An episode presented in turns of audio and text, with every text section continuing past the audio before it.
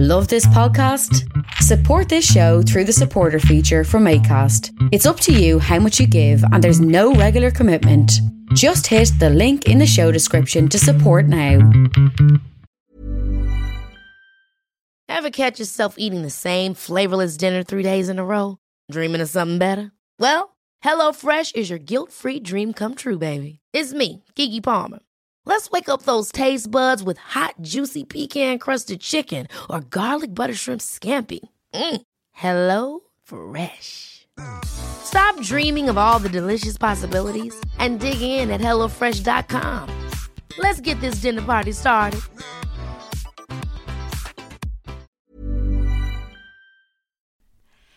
Action.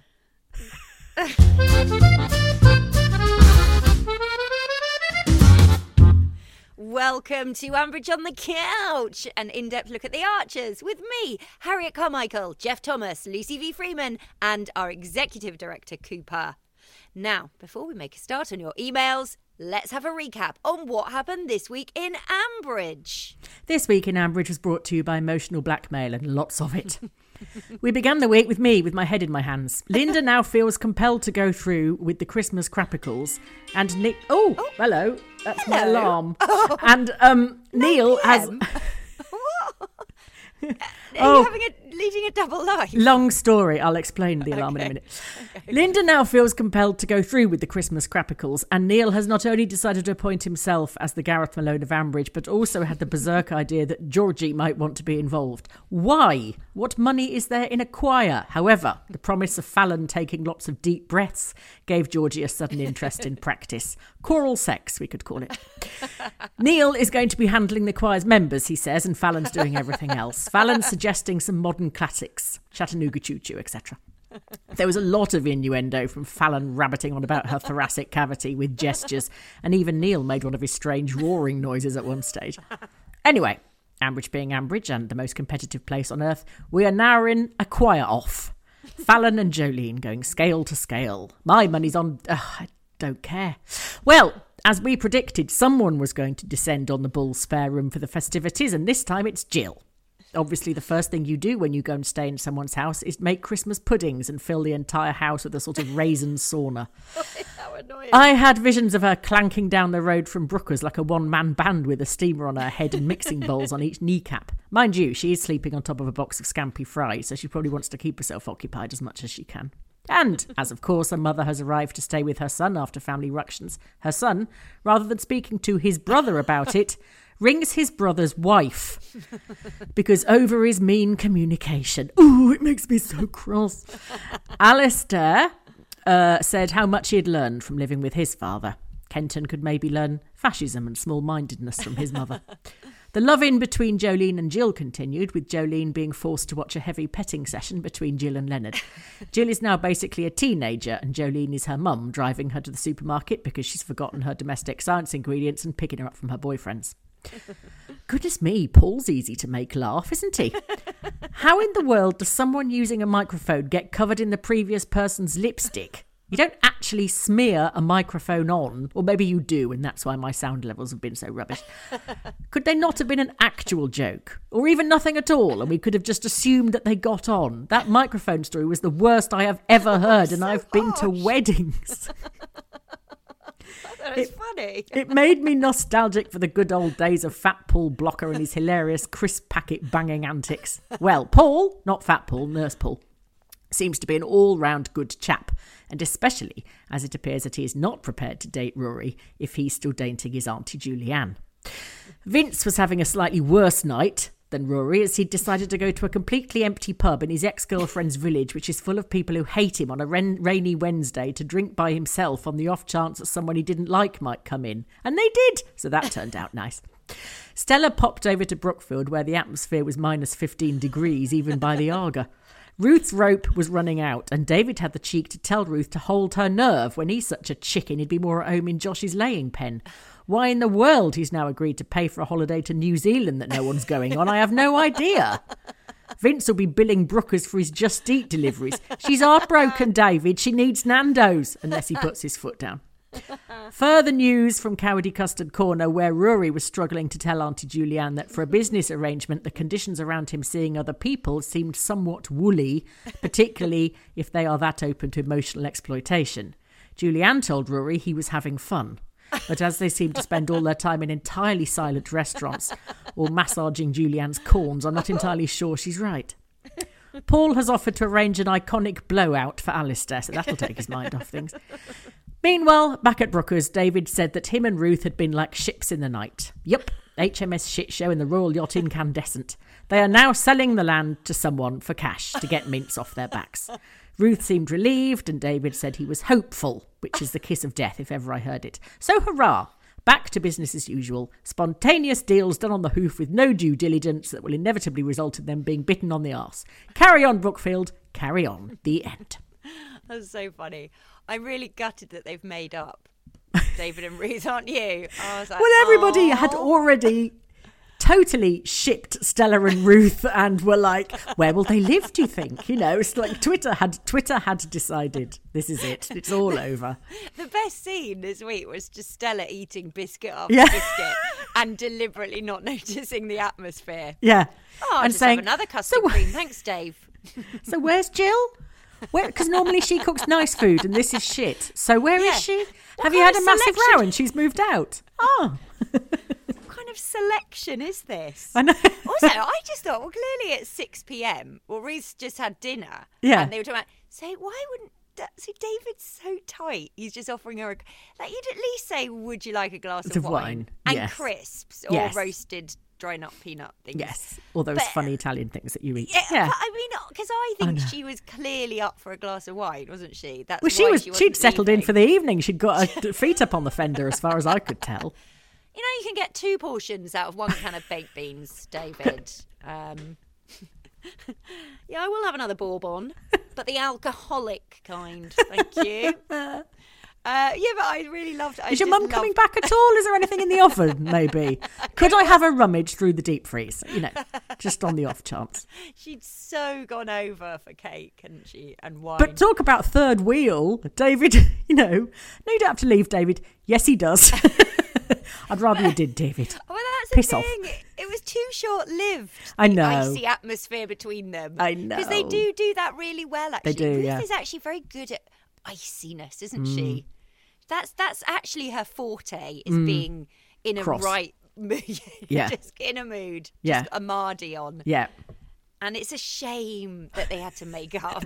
It's boring. But Lucy and William have been watching the football. So we're recording a bit later than usual. That's why we're tired. Yes. And you've had to sit through that boring match. It was really tedious. Oh, did you manage to write the monologue during? No, I tried to give it my full attention. Well done. It was no mean flipping feat. No, but it's been good. I think like the last couple of weeks have been really good fun. And I know you didn't like that microphone joke, Lucy, but I went back to listen to that bar scene because I think bar scenes are the most difficult for radio to convey, or anywhere to convey realistically. And I actually I thought that was high marks, actually, because I know what you mean about the laugh, but when you're on a first date, you are overdoing it anyway because you're desperately trying to create an atmosphere. Yes, look what a lovely time we're having. Look, even though it was a shit karaoke story, Rory would have laughed anyway because they were trying to get in each other's pants. So it didn't really matter. The thing I drive people mad because when I watch comedy shows, I don't laugh. No, I don't either. Because I'm trying to think, how did they do that? How did they get that? No, also you're trying to think that up. Also because you think they're trying to make me laugh. So I refuse. Laugh. Yeah. Because I'm so petulant. Yeah. Bitter. I wish I was one of those people that laughed at every funny joke. Well, one of my friends is a comedy writer and he roars with laughter at the most terrible shit. And I think, how can you do... Anyway. But that's the thing, you've just got to listen to that Radio 4 630 series because you're like, well, this got commissioned, so someone laughed. No, nobody needed to laugh. Just a lot of boxes needed to have been ticked. On that's the what it was. Base of 3 scenes. But anyway, yeah. But... So you were listening to that. I wouldn't say it was a comedy scene. But when you write a joke, the joke has to make sense. If it doesn't, you say it's got a ruffle in it or it's got a ripple in it, because it's like a bump in the road. So when you tell a joke, you want somebody to come with you down the road, right? And then if there's something that doesn't make sense, your brain goes, huh? And that's just enough to throw it off, and then right. you miss the punchline, or you miss the point, or you miss the gag, or whatever. Okay. And because that story didn't make sense in that, how the hell did the microphone end up being covered in lipstick? Lucy, you're such an over. I know, but I can't help it. But it's like when vet people listen to Alistair talking and then go, oh, as if you'd prescribe antibiotics for that, you know, whatever. But I'm like that with funny stories in inverted commas that clearly aren't. No, it also crossed my mind, like, how did he get, like, what? Because was it a fuzzy microphone, in which case, or if it was like a metal microphone, how sort of like it's quite difficult to imagine how the lipstick would have ended up on. But it just didn't matter because it was by the by. And but it did matter. But to be honest, I was like, that's quite hard. What is the punchline otherwise? Like. Yeah. It's quite a hard story to find a punchline for anyway. Yeah, so why pick that story? Why not just make one up? It doesn't matter. But I thought maybe in a way that's more truthful. Like, Paul isn't the funny. He's very lovely and sweet and cute, but he's not like the sharpest tool in the book, is he?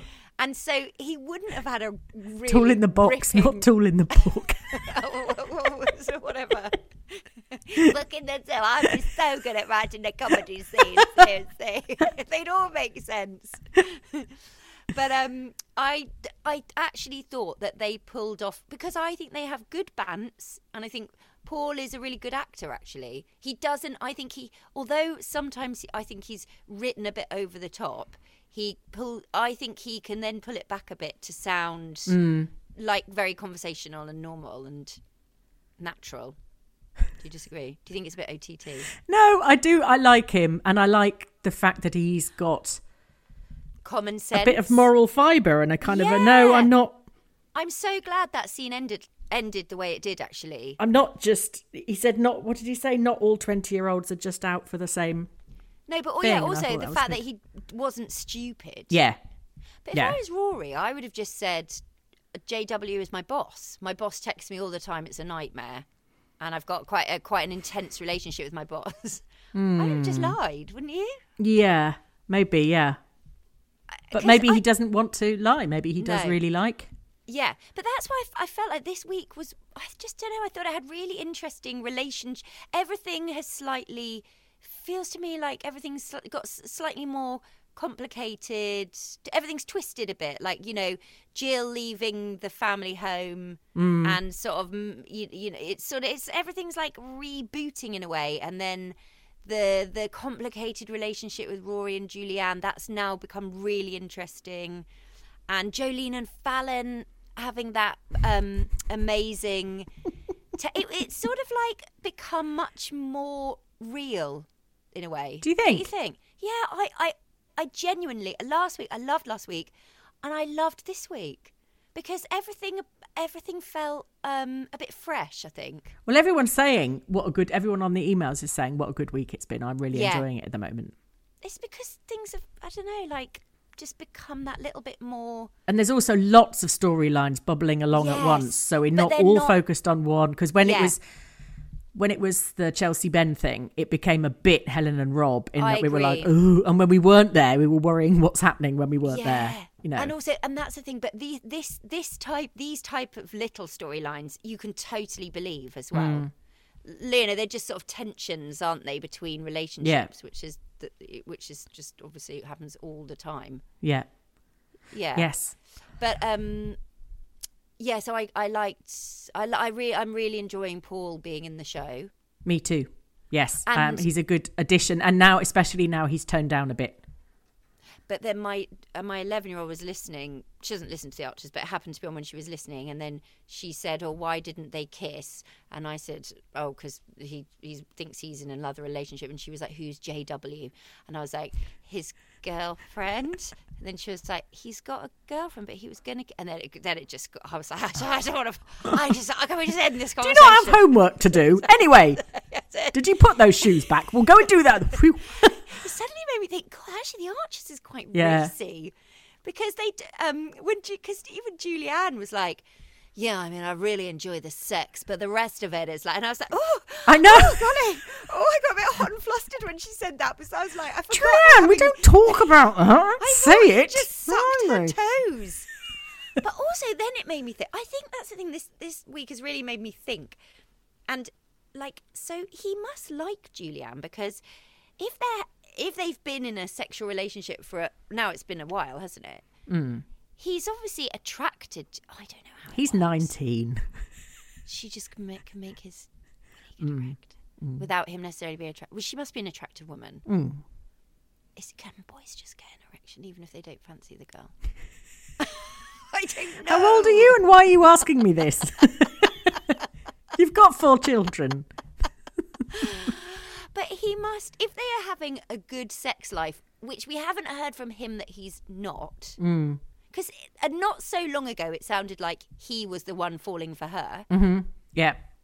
No, that was, I stick to my guns on that. Oh, yeah, that was him trying to persuade himself. Because, because Ben had accused him of being a prostitute. Yeah. He'd said, no, I'm not. This is a proper relationship. And then he had to, because he'd said it and realised the massive gulf between what he'd said and what actually the case was, he then had to sort of, in his head, try and pretend that it was. And almost get verification from her that it was. Yeah. She is... Ooh, she is, really unpleasant. She is. But again, I thought that she argued the case. I ended up thinking, actually, Julianne, this contract is fine. I'm getting loads out of it. You're getting... Oh, I think we're all happy. Yeah, but... If that's the case, why was she repeatedly messaging him yesterday? Yeah, no, totally. But she is a great character in that she's so powerful, isn't she? Mm-hmm. That I was going, yeah, too right. Yeah, shut up, Rawls. Get on with it. Drop your trousers. Come on, Rory. Go and look at all. What have you got to lose except your pants every night? Yeah. But the trouble is, I think you're right, though. It's funny what you said about that they're never having fun, because every time we hear them, it's in a stilted situation. It's like an Acorn hotel breakfast. It's like clink, clink, clink, clink, clink. Yes, and you just think, oh, my God. And they both how's your salmon? Oh, it's delicious. I'm looking forward to the sex later. Oh, yes, as am I. Yes. It's the most rigid sort of sex. But it's Tuesday, Rory. You know what happens on a Tuesday. I know, but I feel like I want to know more about their sex life. Oh, like, I want to know a lot less. Because we don't really... Or I want to hear... I don't know, like... It's all we hear is her going through the diary and then they make a reference to something... Staying over somewhere or something like that. But she makes such a good... I think she's a great... Great character, because she makes such a good case for... You sort of wonder, because I don't know how rude we can be on this show, because I know that there's small children. Small children, babies in particular. Yes. Okay, with babies... Put a dummy in your ears. Yeah. La, la, la, la, la, la, la. Lucy is going to say some rude words. Sexual. This scene has a sexual... Scenes of an upsetting nature. Scenes of an upsetting nature. Cooper, look away now. There's a tendency, I think, to think of the relationship as her being the boss in all areas. So therefore, is it some sort of domination thing? Yeah. Is it some sort of, very, very power and control relationship, sort of BDSM or whatever? Or is it kind of, because when... Older ladies hire gigolos, it's the gentleman's enjoyment is often quite far behind in priority that of the lady. So that's what I was wondering. Yes. Yeah, when I was thinking... It all depends what the deal is, as she said, and, all that. Is she getting a lot more out of it than he is? Mm. Yes. I think we're thinking the same thing, Lucy. Yes. Are you thinking it's quite far down? Yes. Yes. He comes quite far down the list. He comes where? In where? Far down. Really far down. Well, that's why, not that I've been thinking about Rory's reactions all week, but I was thinking, in the event that he isn't super turned on, it doesn't really matter, does it? Because no one's getting pregnant, that's what we're saying. That would be the ultimate twist. Oh my God. Julianne gets pregnant, Ben adopts the baby, and Jazza brings it up. It's just, that's going to be the ultimate twist. Okay, well, anyway, yeah, I think we've covered. Gone a bit warm now. I lit the fire before. I'm not sure I need it now. Anyway. Yeah, but there was a lot of, because then there was the Fallon, and Georgie. Watch me breathing out, Neil and Georgie. I actually thought any male listener, I know, of any orientation listening to this episode is going to be a little bit excited by. Yes, I think Jeff nearly passed out. He said to me, "Can you do Fallon's voice?" And I said, "No." And he went, "Oh, she's hard. She is difficult. She's unique in her sexiness, isn't she?" But when she touched his diaphragm or whatever she did, I think everybody gulped. Yeah. She was really playing that, wasn't she? She really was. She got sexy. Not just sexy voice. She got sexy voice on. She did. Even the way she was sort of like heavy breathing with Neil. Do you see what I'm doing with my chest, Neil? And Neil went, "Argh!" I think he just fell over. You're right down there, Neil. I thought that was a genius week. And also in that episode, as aside of the brilliant one-to-one vocal, what did you call it? Vocal sex. Choral sex. Chorals, of course it's called. Of course it's not vocal sex. Choral sex. Yeah, that's why you're the comedy writer. No, there was a nice little touch in that scene, Lucy, where Eddie said to George, "You go and apologise to Neil because you've really let him, and I wanted to give Eddie a big hug and applause, and to the scriptwriters, because usually that never happens. Yeah. You know, like usually the character of Neil or whoever it is just left to be disappointed. Yeah. But the fact that the other granddad said, "Do not treat your granddad like that," I was so happy to hear that. Yes. Yes, I really like that. And I thought, Georgie's not getting that from Will, because George is a bit spoiled. Because everyone's trying to compensate for the fact that, you know, he had a somewhat confused upbringing and about 8 mothers. So, who's my dad? Yeah. Look, it's probably a Grundy. Is that not good enough, George? Blimey. It's me and my sister. Can I? Yeah. Yeah. So, yeah, and he's not getting those boundaries from anywhere else. He's not getting that respect from anywhere else, except the unlikely figure of Eddie. But also now he's got a Julianne figure in the figure of Fallon. She might, you know, tame him in a way. Well, there was, and there's always somebody on Twitter that's like, you know, the outlier that comes up with the most peculiar interpretation of a storyline, and everyone just goes, "Yeah, I mean, it could, yeah." Blimey, thinking, where did that come from? But about 3 different people said, "Fallon, don't get left on your own with him, because if you reject, if he tries it on and you reject him, he's exactly the sort of little tick that would then say, Fallon tried it on, yeah." I don't think that's going to happen. I think it's just always going to be played for the laughs. Yeah, I hope so. Because I don't think she was meant to be... Sounds so seductive. I think we were just supposed to believe George was thinking that, but she was basically playing the voice that George was hearing in his head, wasn't she? Let me take my top off, Georgie, and then you'll be able to see my chest moving even clearer. Clearer. Tell me more about Joe Kenji. I looked up when he said I couldn't actually hear because of it was so funny. I could in the chorus that gave me an opportunity to hear it, Georgie. Otherwise, it was just swearing and talking about Your wallet and Ferraris. Yes, jewelry. I had to look it up because I felt there were quite a lot of musical references, all real ones this week. But you are down with the Ute, Harriet, so you should know all this. Yeah, because I'm all over Olivia Rodrigo. Yes. Queen Olivia Rodrigo. I think anyway, it's Rodrigo. Well, whatever. That's because I am actually down. No, I am. Like, I can do you want me to play something from my playlist? No, thank you. I'm going to anyway. Okay, I thought you would. I looked up, what's his name? Joe Kenji. You tell me. And I watched his video, Lucy, on YouTube. It's called Kill Cupid, is one of his big songs.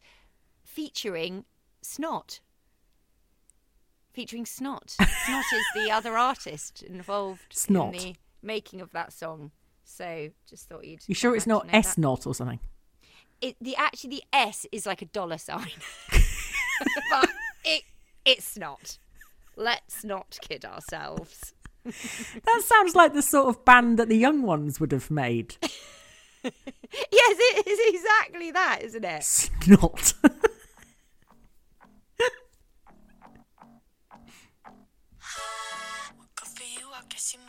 Oh, I like this one. I've got this. Yeah. It's a brilliant song. Yeah. I genuinely, because I only listen to her, obviously, because my girls do, but I really do genuinely like all her songs. Yeah. And, yeah, it was just quite sweet, all those sort of references. Yeah. Who was the one that the boys loved? Diana Ross, that their mums liked? Yeah. The Supremes, yeah. That was quite sweet, though, wasn't it? That they both I really liked that. Yeah. All of that was good.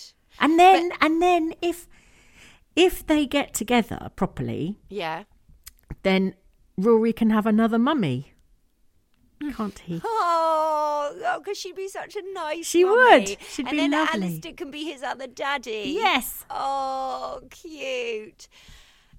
Yeah. Should we make that happen? Yeah, let's make it happen. But then I am really following with interest the Julianne thing. Yes, she's going to go postal, isn't she? Well, I think he's just not going to split up with her, is he? And then he'll get together with Paul, and then it'll all come out. Somehow. Paul will be appalled, though. Paul will be appalled. Yeah.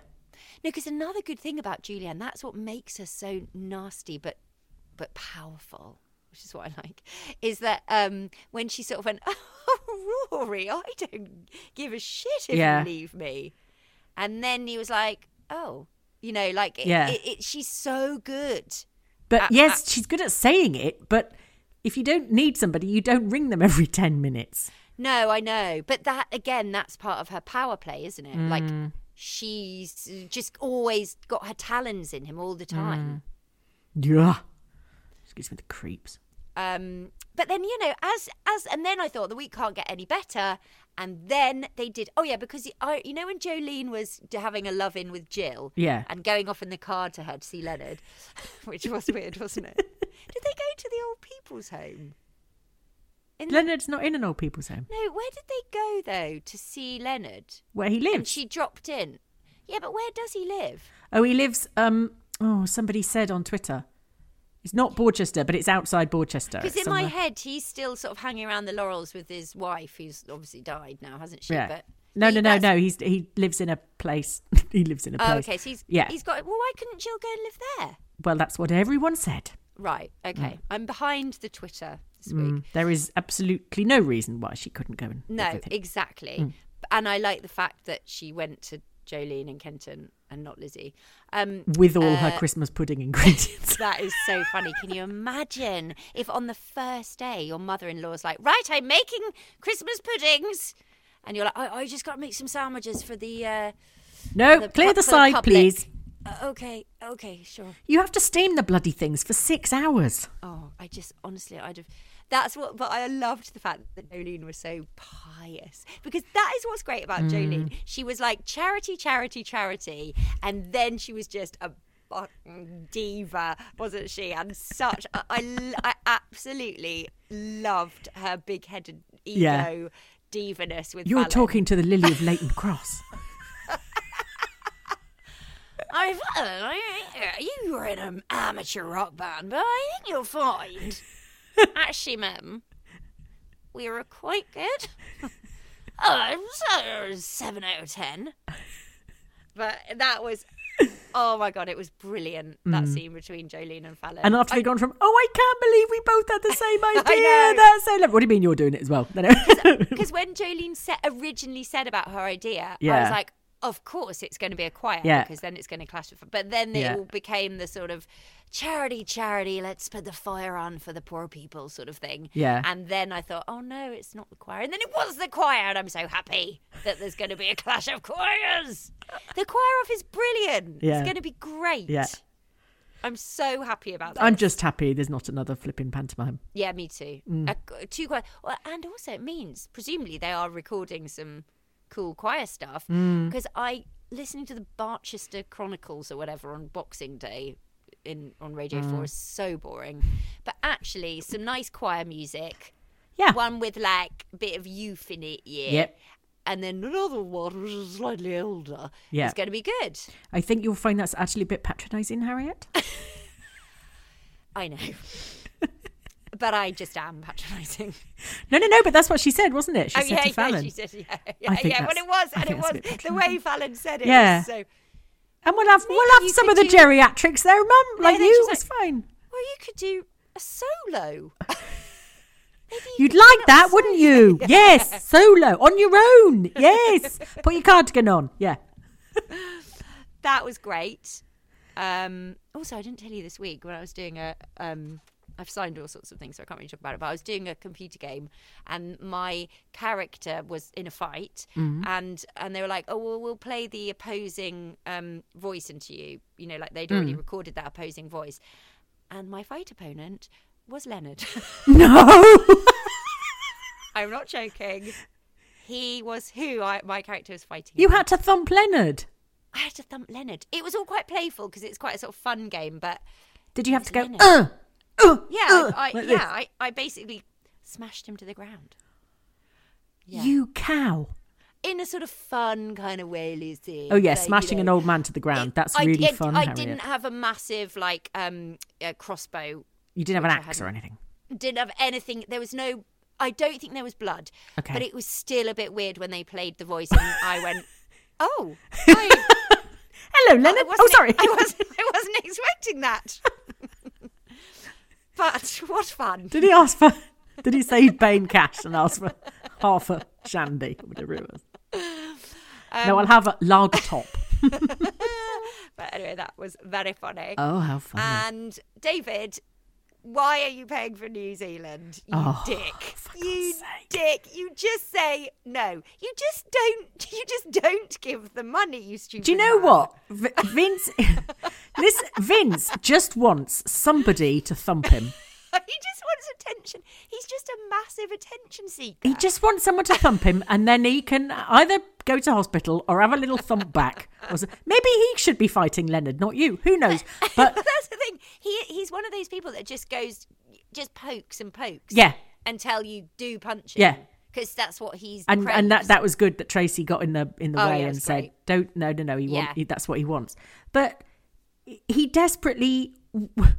He's just reaching around for more things that he can think of to try and provoke David. Yes. So the next thing is going to be, I want to sleep in between you and Ruth.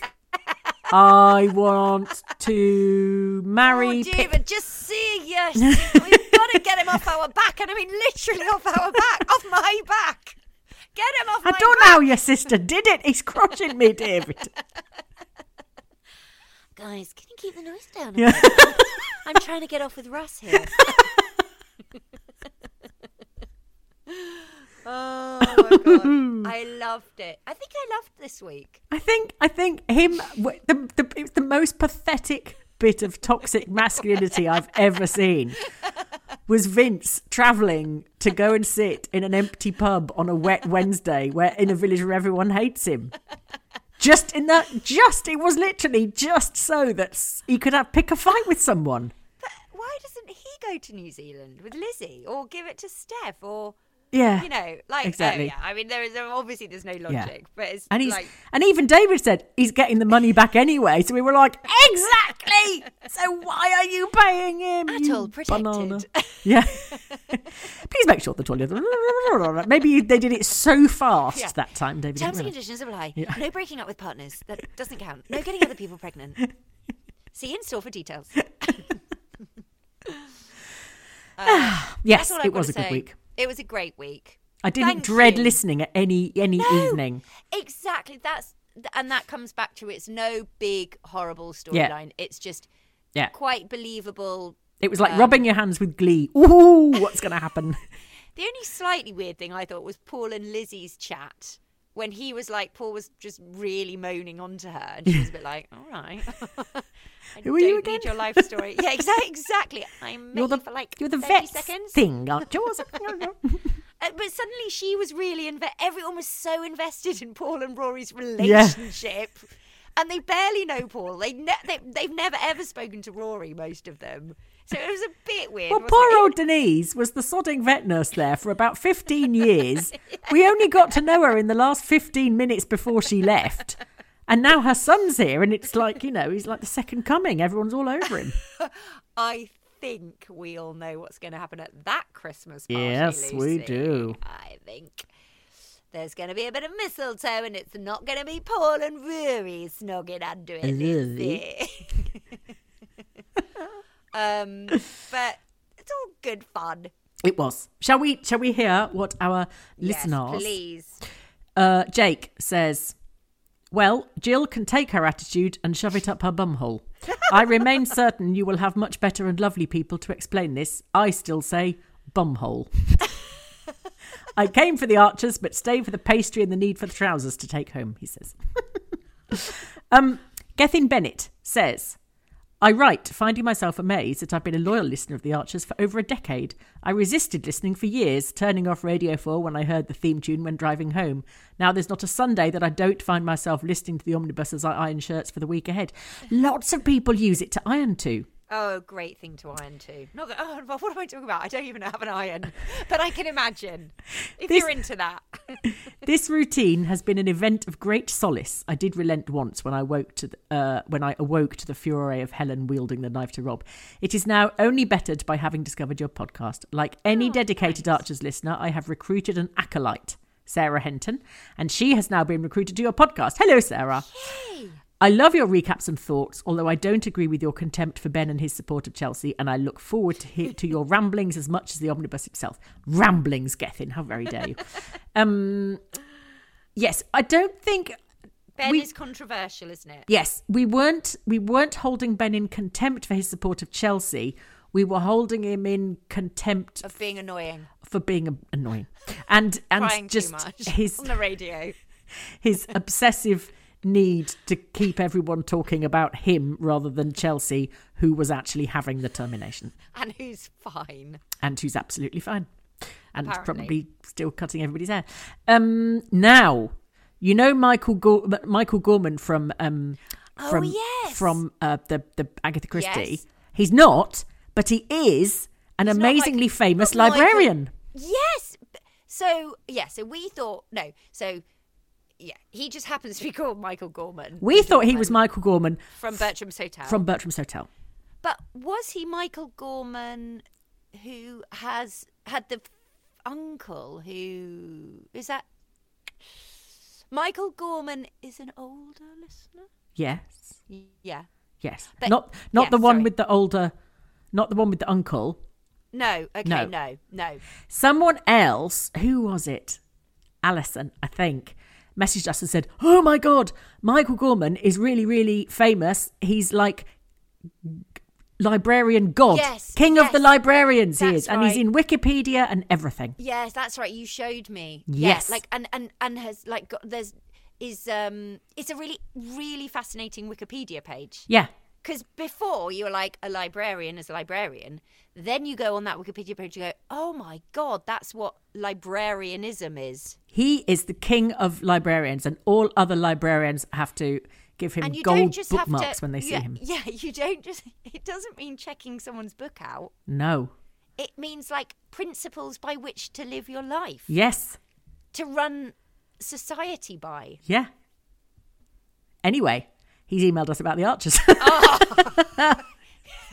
Not with a late ticket. He says, the nickname for the great state of Minnesota is Land of 10,000 Lakes. That means there is an ample sufficiency of obscure, out-of-the-way bodies of water for a group of Archers desperados to have taken Titchener for a final swim after fitting him with cement shoes. That's because last week's listener said... he didn't go to he didn't get, because everyone says, oh, Rob Titchener's gone to Canada, and she said no, yeah. He actually went to Minnesota. And I wanted to do like a little montage of her life. I still do. Maybe I will one day. Now, so thanks, Michael Gorman. Yes, so that means there's one famous person listening to our podcast. Hooray! Yes, if anyone else is famous. Yeah. Tom Cruise, text me. You out there? Charlize Theron. Anyone.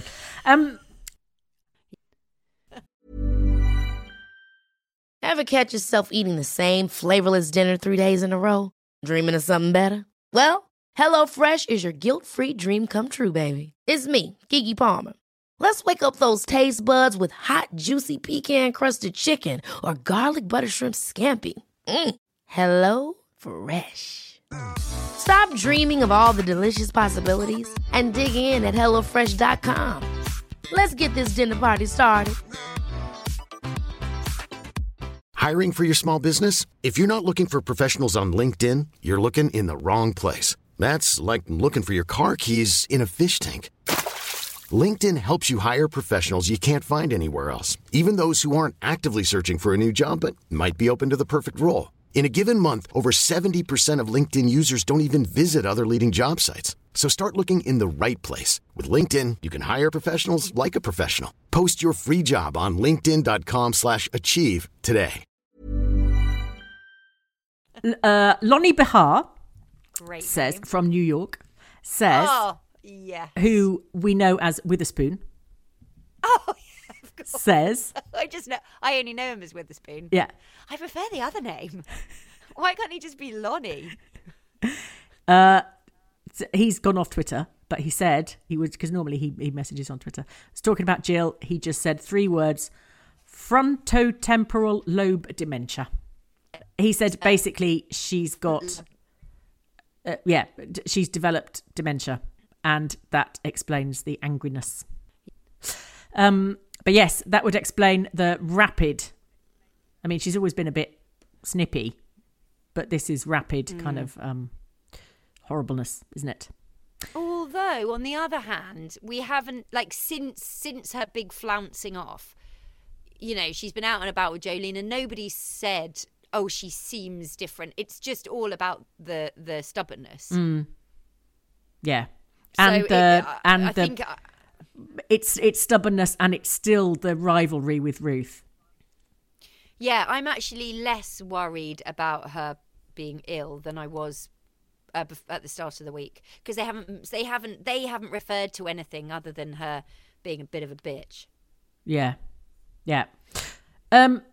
This is Helen Sherwood, and you remember last week we were talking about internships and people getting opportunities through internships, but only if their parent had a grand going. Like Rory, or if they're sleeping with an older woman. Yeah, who are you? She says, Helen Sherwood says, I was thoroughly appalled, though sadly not surprised, by Lucy's revelation that people are still offering out internships as prizes in raffles. I've spent the last 8 years championing the massive advantages of placements and internships. I'm now at Hayes Talent Solutions as their early career solutions manager.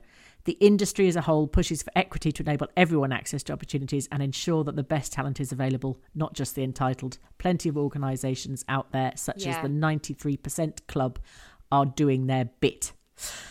Jill Archer, she says, her voice is very old now. There's been a real change in it, and it sounds as though she's fading fast, so it wouldn't surprise me if they killed off the character very soon while still in family feud mode, and the story persists for many a year with Ruth being blamed. Totally get the she's old, just ignore it approach, but equally from Ben's position, it sounds just as though you agree with it if you're not prepared to defend him being maligned like that, poor kid. Now, why no one actually tells the whole story to either Mince or Jill, that Chelsea was just being a nice supportive friend that consoled him when he was on a break and that Ben had massively supported and offered to unconditionally support any choice that Chelsea made, which is far more than most would ever do, is beyond me. The approach Get both Helen down to Brookfield. She's mediating. The approach both Ben and Chelsea took was so brilliant and shows them both in very good character. Curious how Kenton copes, and no one has mentioned any mobility issues for Jill. 90-something getting up the stairs is hardly believable, but could there be some challenges for accessibility in the ball that ultimately results in Jill's demise? Ooh, falling down the stairs onto a Christmas pudding. Imagine that. I'm loving the Paul scenes, but agree that it's a bit off to assume that every gay character will be instantly attracted to the other ones. I'm hoping that Brad doesn't lose Oliver's trust with the Hunt Ball shenanigans, yes, and Mia doesn't lead him astray after all. That is surely what the truly horrid George's role is. Yes, I really don't want that to happen, because it would just be terrible for all of them. But Brad should, it's probably next week, isn't it, that he's going off on the thing? So as long as the maths thing, yeah. Yeah, but it's coming up, isn't it? So yeah. As long as he actually gets on it, then I don't mind if they have a falling out after. I love the... we forgot to talk about... You know, Oliver said, oh, I've booked you a hotel and whatever. Oh, yeah. Yeah. I have visions of all the other students, you know, sleeping in halls and whatever. Horrible and he's booked into some sort of boutique hotel. What time would you like your morning call, sir? Just tick which newspaper you want. I know. I hope that I don't. Well, we didn't hear about it. That didn't have any repercussions this week, did it? Sort of skidded to a halt, that one. But also, as you said, Jill doesn't have any mobility issues because she got herself from Brookfield to Bull. Well, she dragged a writing desk with her last time, so at least she only had pots and pans this time. All that mincemeat must be really heavy, and that's before she's put her knickknacks in. So. Yeah, she's doing all right. Dorothy King says, I've been listening to you for a few months since my sister stopped listening to The Archers and I didn't have her to talk about it anymore. No. I've noticed a few romance storylines have been teased and then just dropped and we've not heard any more. I count Kirsty and Ardil, Alistair. Yeah, where is Ardil? Yes. Alistair and Denise, and my biggest bet, Pip and Stella. I know some people have said Ruth and Stella, but I think Pip is a better candidate and also closer to her in age. Wonder what Jill will say about that. I don't think Jill has dementia, and I hope the writers don't let her off the hook by taking the story that way. She's not unwell. She's ignorant and judgmental. Good on Ruth for letting her have it. All the best, Dorothy, age 27. And... good on Ruth for not backing down, because I thought when her and David made up, Ruth was going to go, all right, she's just an old lady, let's go on, you know. Actually, she... That's again, makes a character believable, doesn't it? When they just stick to their guns. Like, I have actually really thought Ruth was great this week.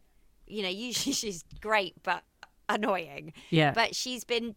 I love the fact that she's being really, you know, dogmatic about this. Yeah. Is that the right word? No, she's not, but she's not dogmatic in that she's just sticking to it for no reason, just for to be stubborn and make a point. She's sticking to it because she genuinely believes that that's the correct...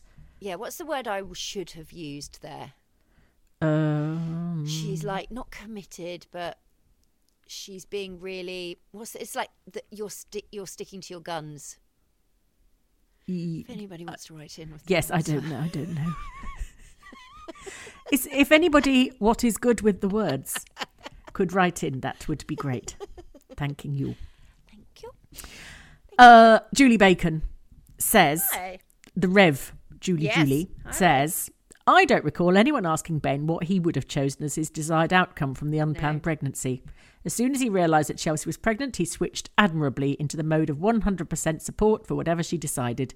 In the desire to do the right thing, which it was, he hasn't had the chance to process his own wishes or even acknowledge that he might not know what they were. He needs someone to help him realise that it's okay for him to have his own feelings about what happened, which can sit alongside his commitment to Chelsea's right to decide.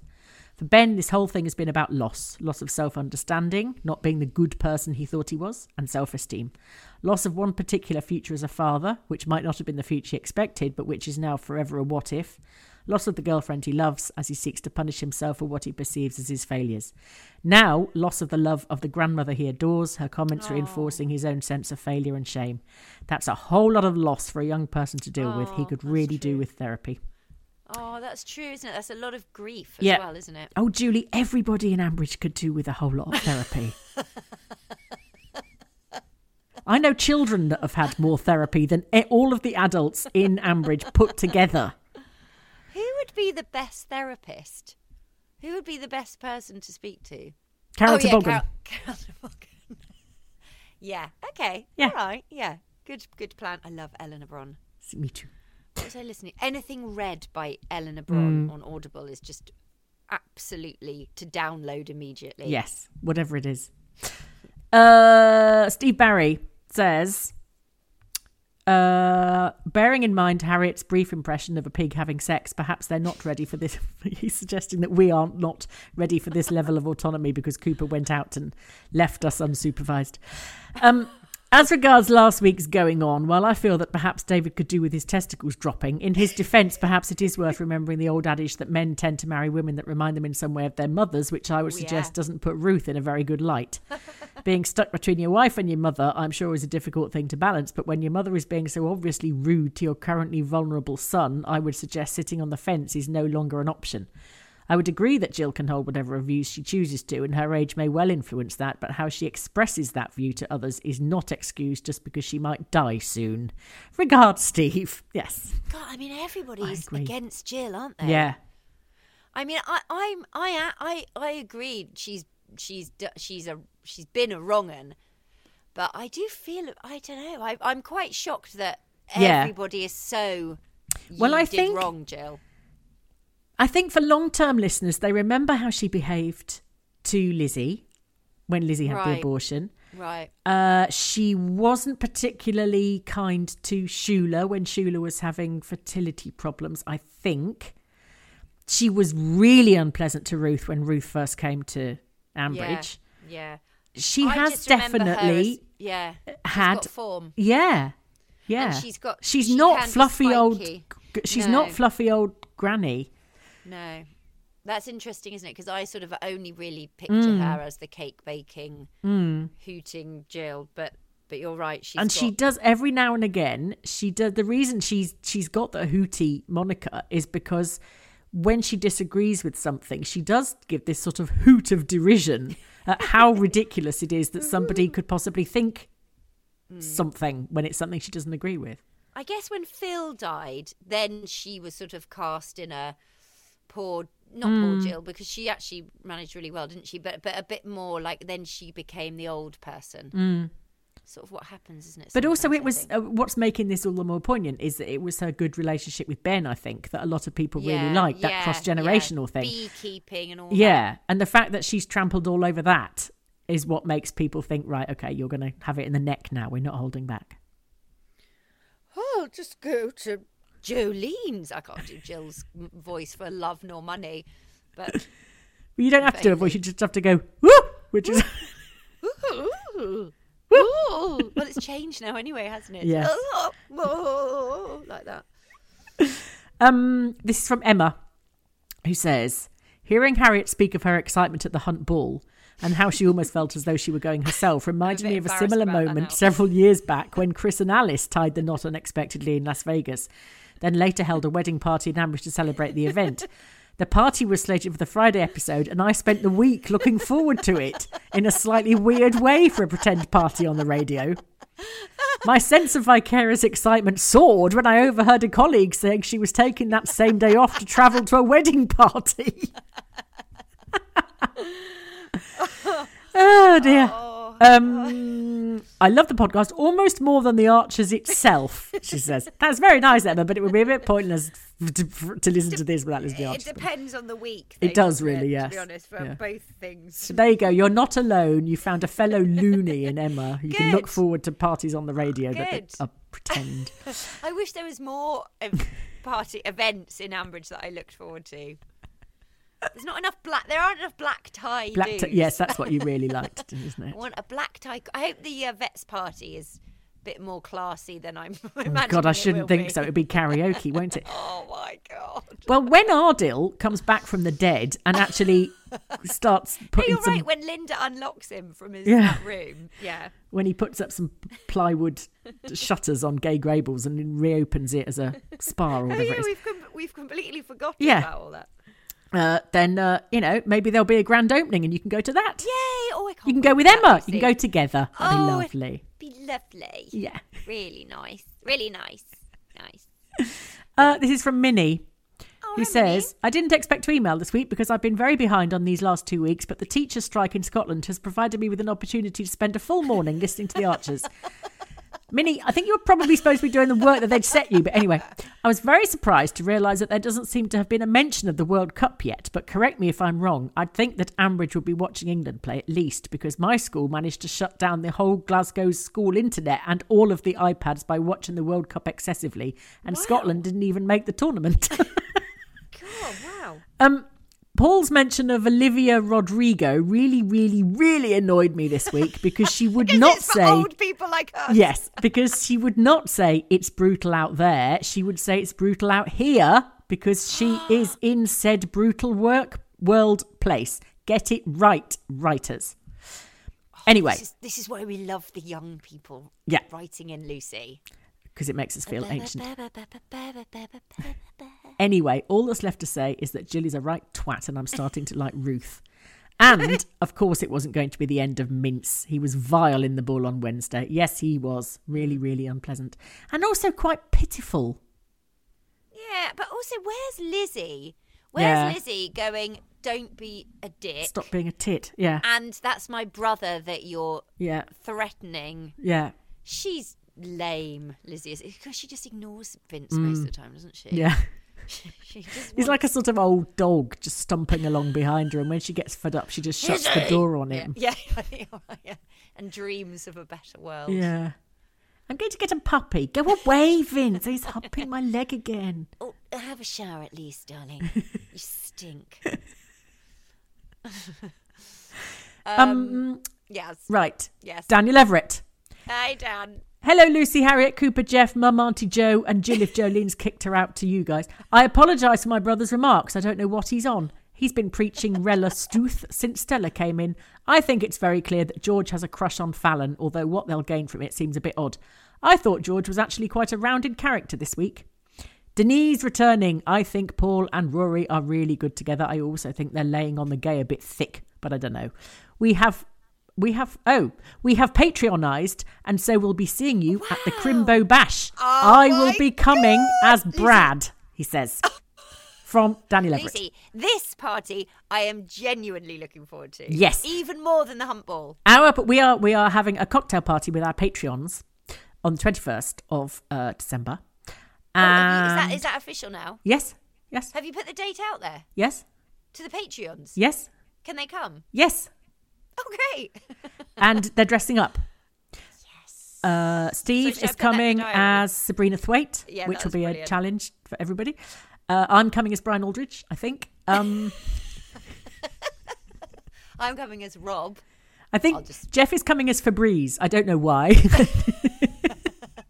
I actually don't know who to come as yet. Oh, go away. I could do a voice instead of dressing up. You're going to do voices anyway. You can't stop. Oh, but I've only got like pirate costumes and, and like wigs, but you know, like kids ones. Oh. Like Elsa. I could be Elsa or a pirate or a Gruffalo. Couldn't you be Kate Aldridge? Yeah. Just wear something tie-dyed. And just do vocal fry. Sure. Yeah. And put funny colours in your hair. Oh, that's actually good to face paint, couldn't I? Yeah. Yeah, okay, I'll get the kids to do it. Okay. Oh, okay. But do CND... but I might not come as Kate. Okay. And come as something. Because I feel like it might be quite hard to tell what people come as. I feel like we might have to tell each other what we've come as. Yes, I think that's probably a good idea. It's not as obvious as going as Sandy and Danny from Greece, is it? No, not really. No. James Everett, bigger brother. But anyway, look forward to seeing you there. Great. Of Dan says... Is James coming too? I don't know. He says, I am the sole member of the newly formed Pip Archer fan club and ex Ambridge on the Couch WhatsApp group member due to Pipgate. Oh dear, he's been expelled from the group. Oh no.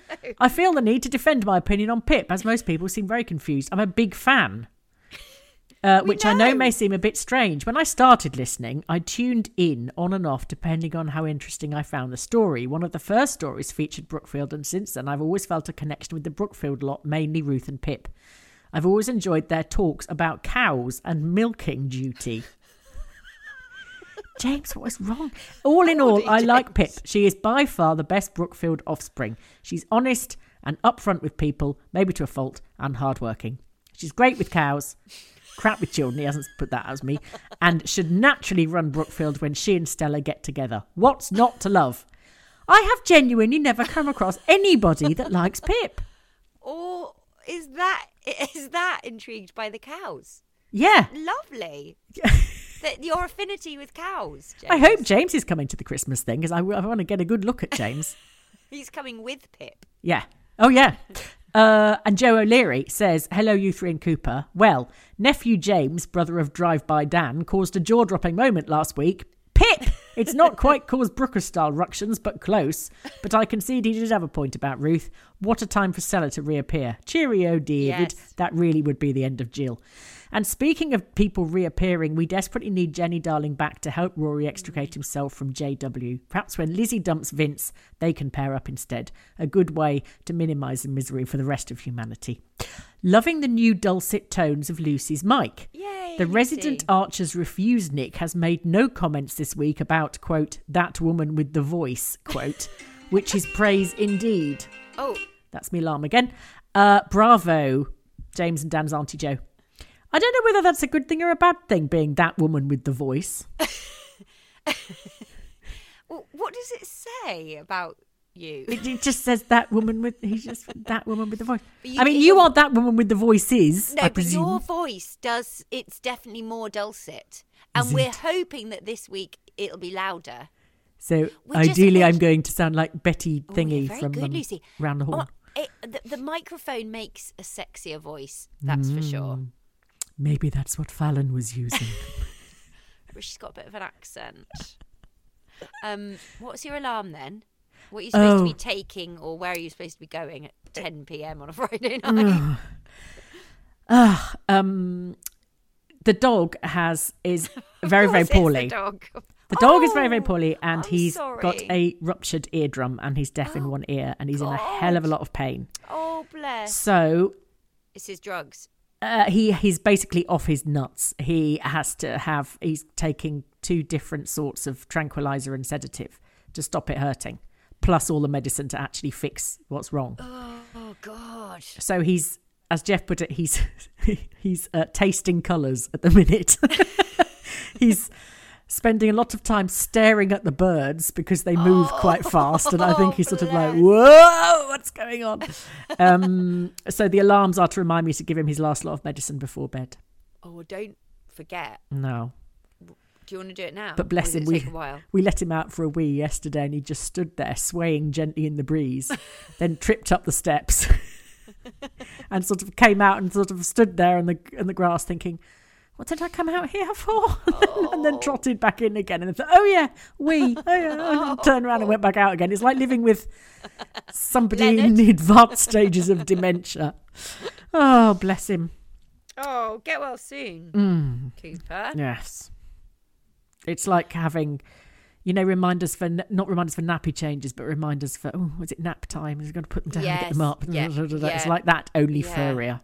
Oh, God. Yes. Oh, and it's just never fun giving medicine to an animal or baby, is it? No, especially not when it's down his ears, which are incredibly painful. God.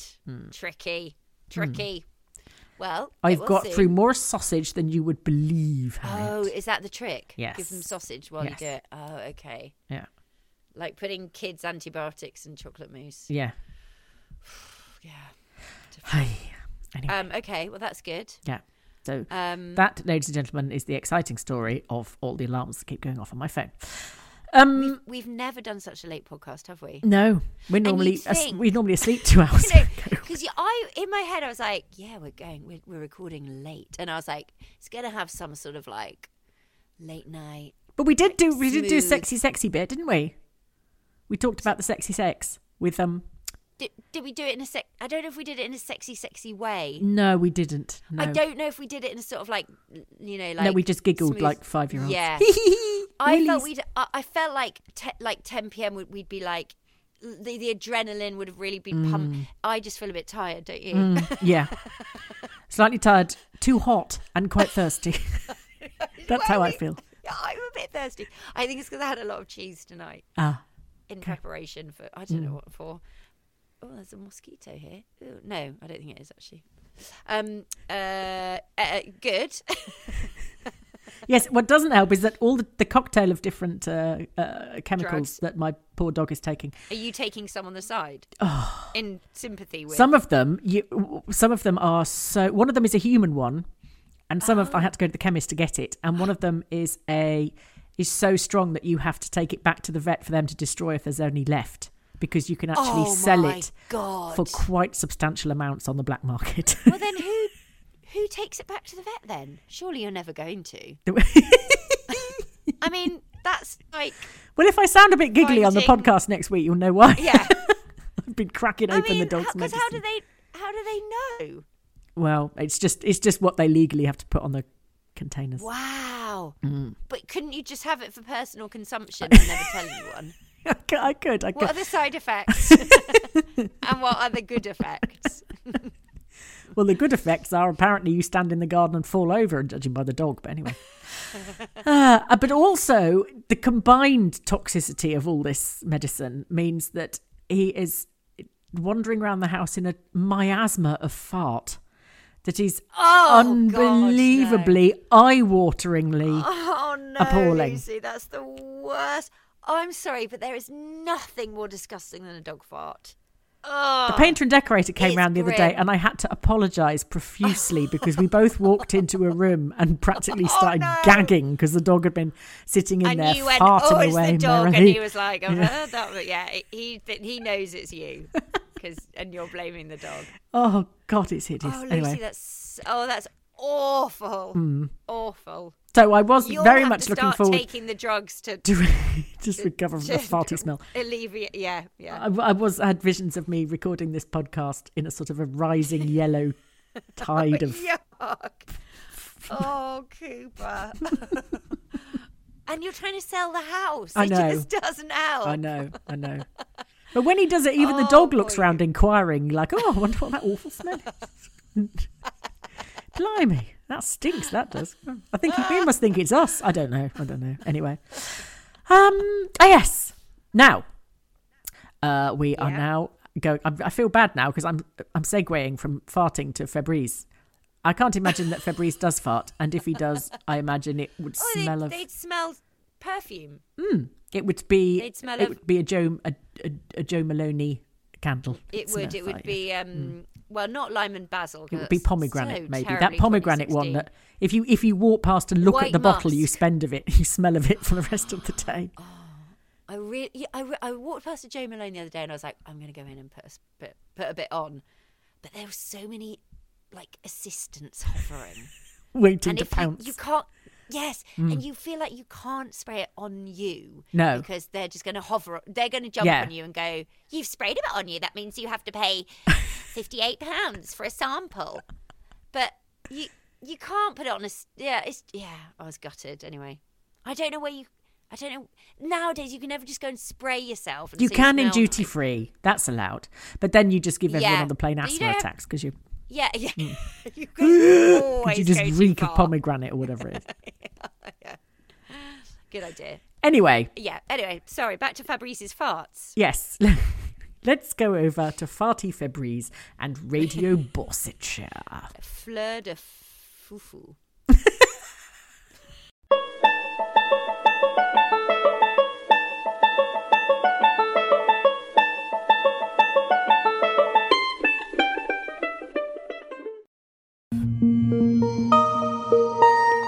Radio Borsetshire. Colin, these are in sale, look.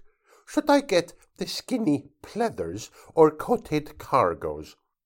I worry about these pleathers as I had some before, and every time I sat down there was a noise, really loud, But they look very smart, and everyone said I was best dressed at funeral, so maybe the coated cargoes.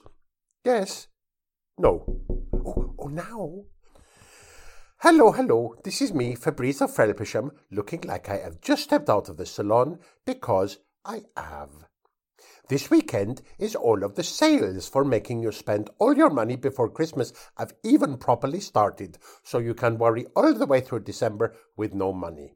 It is very useful and good idea. It is very ancient British tradition, I think, that started in 2017 AD. So, all of the business in Ambridge are having sales and offers, and on this show we are very up the locals. Let us see who is on to talk about their Friday blackness. Oh, hello Jolene, how are you both? I mean, how are you? We're not allowed to talk about the prices at the Bull. Not sure if you've noticed, but we try and avoid it as much as we can. So giving people details of a Black Friday sale is quite tricky. All I can say is that a pint of Shires is currently some money, and it'll be less money this weekend than it was on Friday. And the second that church bell chimes midnight on Sunday, it's going right back up there again. We only have 2 customers a week, and both of them are Eddie. And we have to pay Tracy to stand about talking. Oh, I am sympathy, Jolene. I too run small business. It is very difficult with the cash flow and staffs. My own staffs are on mummy min wage, and I am still not meeting my ends. Oh, here we have another small business, but this time it is a milky one. Hello, Mrs. Susan Crater. Hope you don't mind, Fabrice. I've prepared a little sales spiel for Bridge Farm.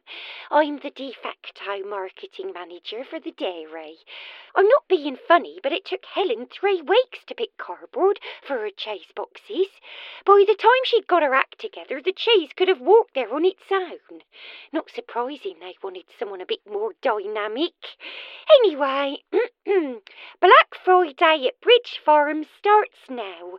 On Sunday. Oh, well, it's probably still on now. Buy 2 of our delicious and stimulating rhubarb yogurts and get 12 free. Oh, that is very generous offer, Mrs. Cretter. Yeah, well, they're on the turn and we need to shift them. Oh, and why are they stimulating? You'll see if you try one. My Neil says his bowels still twitch when he sees the pot. Well, that sounds very exciting. What other local business do we have? Oh, Lady Elizabeth. It's not her, it's me. She's too busy sorting out her chaotic family. Bit trashy that lot, aren't they? She's asked me to do the sale info. So basically it's 50% off if you have an afternoon tea in the orangery.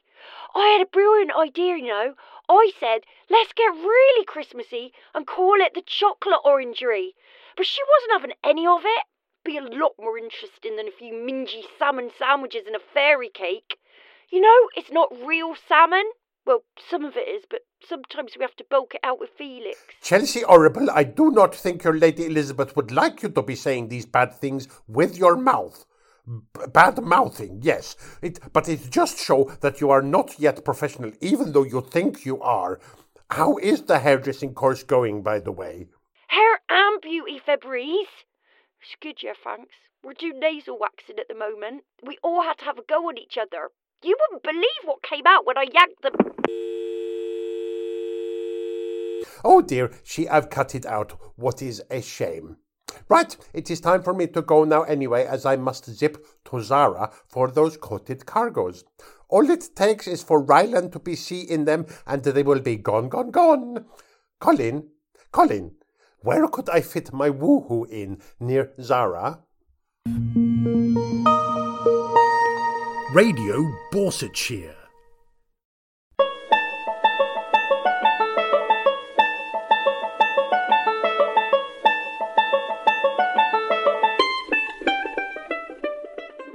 Fabrice, if anyone's interested in coming to the Christmas party and they're not a Patreon, for example, I literally wouldn't know what to do.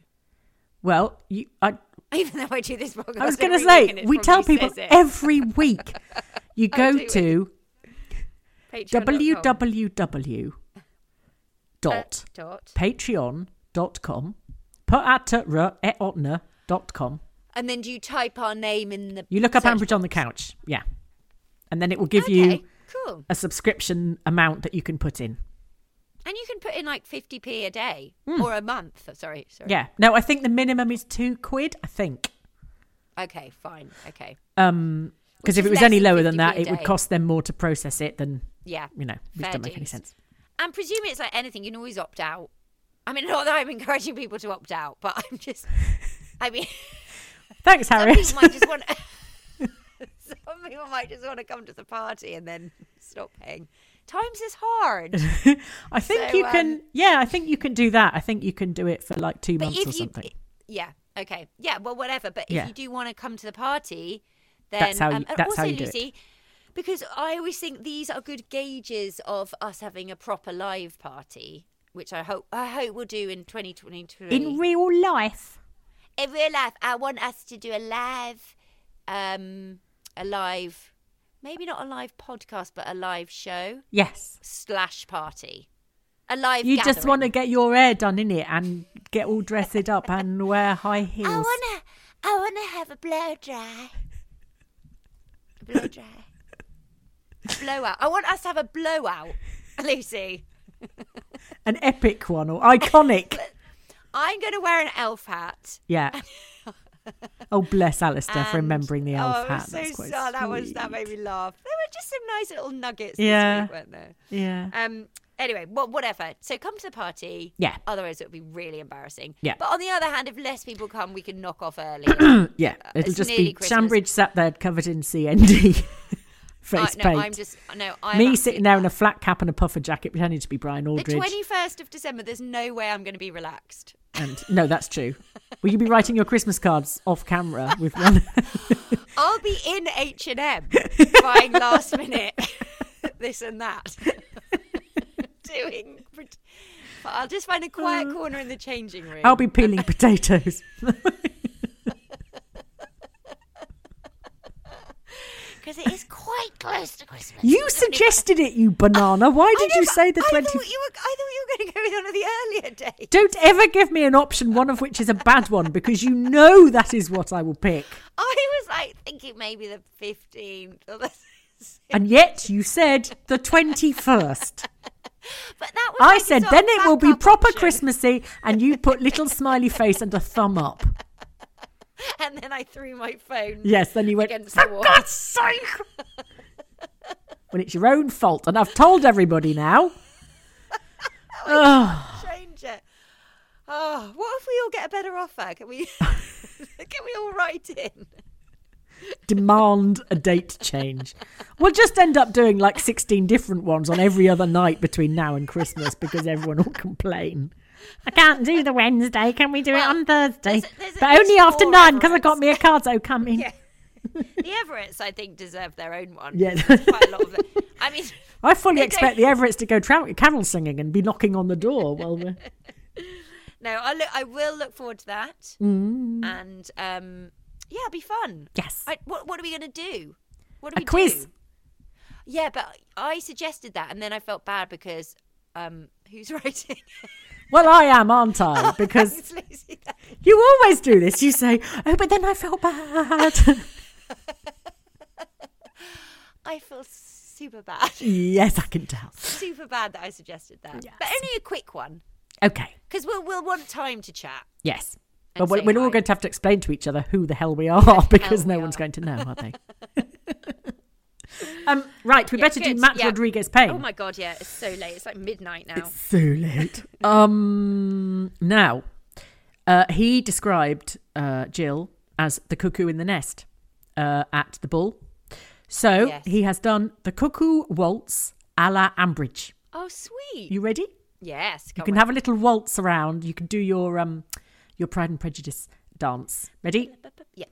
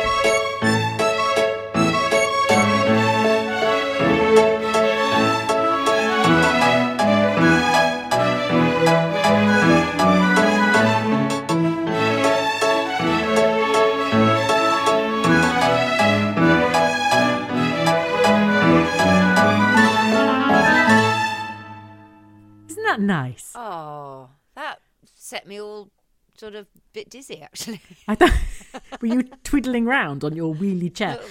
It was like being in a waltzer. I could imagine that as a theme tune to a children's TV programme. Yeah, it was very jolly, yes. Uplifting. I don't know what the cookie waltz is, except if ever there was a waltz, that's a waltz, yes. Isn't it? 1, 2, 3, 1, 2, 3, 1, 2, 3. Ow! Yes, so... Thank you, Matt. Poor Matt's been working very hard for us, hasn't he? Oh, God, poor Matt, Lucy. I know. And I've got lots of work to do as well, haven't I? You have. And so have I. Because it's nearly the 1st of December. I know. I haven't written the pantomime and I haven't finished all the advent calendar things. I wasn't even thinking about the pantomime. And now I've got a bloody quiz to write as well. I feel sick for you. That's nice. Ask one of the Everetts. Okay. They're up for doing a bit of work for us. Are they good at writing? Hey, Everetts, one of you must be at a loose end. There's thousands of you.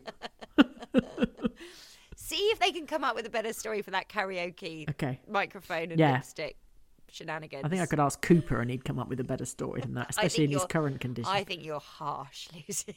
You're a harsh critic. I know. I'm sorry. Show. Right. Anyway, thanks, Matt. Thanks so much to Patreons. Yes. All our Patreons. I mean, not anyone else's. And thanks so much for your reviews. And get what's in Cooper. Big hi to Jeff. Big hi to Lucy. You're there. Anyone else? Oh, I feel so tired. I was going to say, are you all right, Harriet? I was going to say you need to go and have a lie down, but as it's 10:15, it's at least 2 hours past your bedtime. I know. Now I'm a bit worried that I feel like when you've been to the theatre and you come home, or you've done a show and you come home, you can't sleep. The adrenaline's pumping. What am I going to do? I think you'll be fine. Okay. Yeah. Good. Yeah. Thanks. By the time you've made it upstairs, you'll be on all fours. You'll be fine. All right, Lucy. Nice sex life. I know it's Friday night, but we're not rabbits. I do get annoyed though if Ruth, I don't like my current partner, to be sleeping before I am. Right. I can't. Thank God you said that. I was really worried about where that comment was going. I was thinking, did she realise we're still recording? I don't like anyone to be asleep before me. Anyone? No. Okay. I just don't like hearing someone asleep. If I'm not asleep, I don't like hearing someone asleep. Do you accidentally wake him up on purpose by dropping books on him and things? Yes, of course I do. Oh, sorry. Did I wake you by turning all the lights on next to your head? Sorry. Yes, of course I do. I'm horrible. But it's one rule. It's a rule. I must be the first to be asleep. Otherwise, I get anxious. Okay. What do you get anxious about? That I'm not going to be able to fall asleep. Oh, because I've got a good pattern, and when you miss your window, it's a nightmare, isn't it? You miss your sleep window, and then you can't sleep. No, my sleep window is 23 hours out of 24, so that's fine. I can sleep anywhere. Can you? Can you, Lucy? Yeah. Really? Yes. Just straight to sleep. Yep.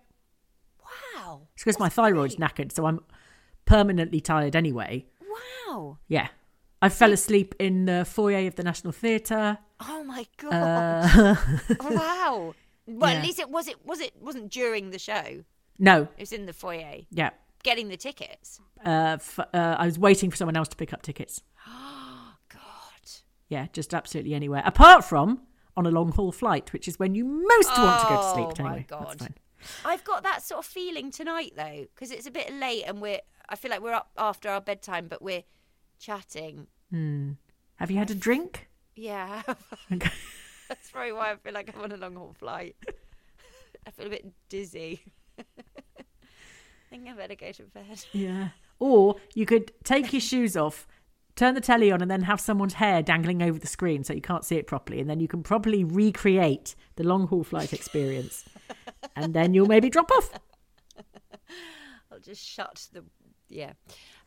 Anyway, thanks, Lucy. That's all right. Go to bed now, Harriet. Before I go to bed, I'm going to go and listen to some Dro Kenji.